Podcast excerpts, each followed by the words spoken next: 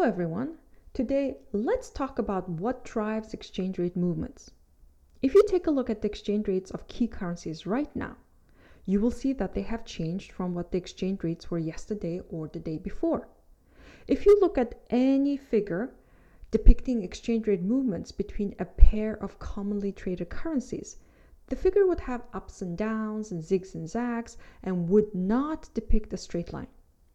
So exchange rates, especially those of the key currencies like the euro, US dollar, pound, or yen, are moving all the time.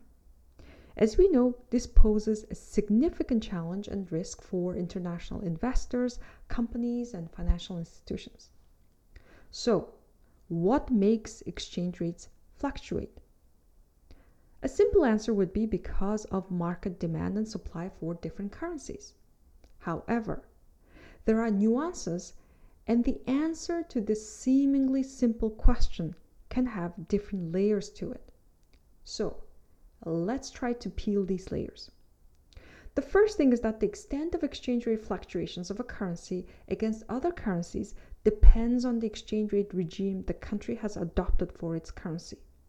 You can think of it as uh, to what extent does the country allow the market forces determine the exchange rate of its currency. So it's a matter of government policy. For example, does the country have a flexible exchange rate regime or fixed?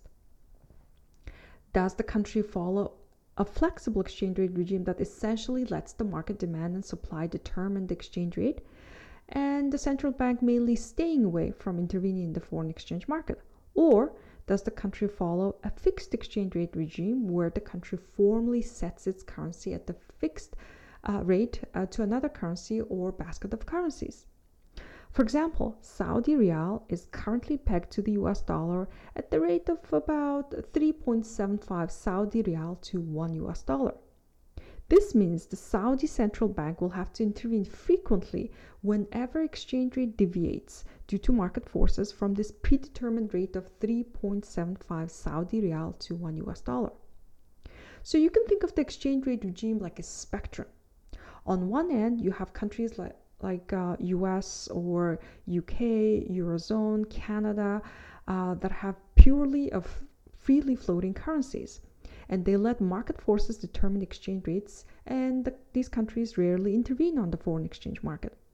On the other end of the spectrum, you have countries with fixed exchange rate regime, such as Saudi Arabia or Hong Kong, that has a version of it called currency board, that have pegged their currencies at specific exchange rates.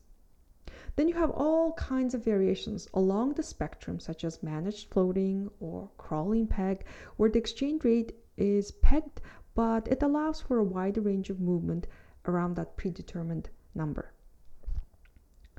So the first layer is the exchange rate regime. So after accounting for the mechanism of the exchange rate regime, which essentially determines to what extent the country is willing or allows the exchange rates be determined by market forces, then the next question is what then drives the market demand and supply for currencies? In other words, uh, what makes investors and companies want to buy or sell specific currencies like yuan or US dollar. Historically, much of the demand and supply for currencies rose from international trade. For example, um, if your company is based in the US and let's say bought toys from a Chinese company and had to deliver a payment of 10 million Chinese yuan to the toy manufacturer in China, well, you would first need to buy 10 million Chinese yuan on the foreign exchange market so that you can deliver your payment to the Chinese toy company. This will increase demand for Chinese yuan on the foreign exchange market, and increase the supply of US dollars since you have to pay with US dollars to purchase those 10 million Chinese yuan. Or let's say your Italian company exported a very nice competition style bicycles to an Australian company and received a payment of 50 million Australian dollars for those bicycles. Well, since your home currency or the home currency of the Italian company is euro, the company would then need to sell those 50 million Australian dollars and purchase euros with those Australian dollars on the foreign exchange market. This will increase the supply of Australian dollars and increase the demand for euros on the foreign exchange market. So, historically, much of those transactions on the foreign exchange market was to accommodate international trade. So it was because companies uh, engaged in exports and imports. However, nowadays, much of the demand and supply for currencies occur to accommodate investment flows rather than trade flows. That means financial institutions, investors are buying and selling currencies in order to invest in global capital markets so that they can buy stocks or bonds or businesses in other countries. For example, if you were to take a look at Germany and US, you will see that the capital or investment flow between Germany and the United States can can be easily three or four times as large as the trade flow between these two countries in a given year. So then this takes us to the next question, uh, which is then what makes people want to invest or pull their money, money out of different countries? Well, that would be different economic and financial conditions in different countries. For example, a key determinant can be interest rate. As we know, international investors want to earn return on their investment and they're constantly searching for higher returns. So, if interest rates of countries move in relation to each other, investors may move their money in and out of those countries, and then exchange rates of those currencies will move too. There's a very popular and important economic theory called interest rate parity.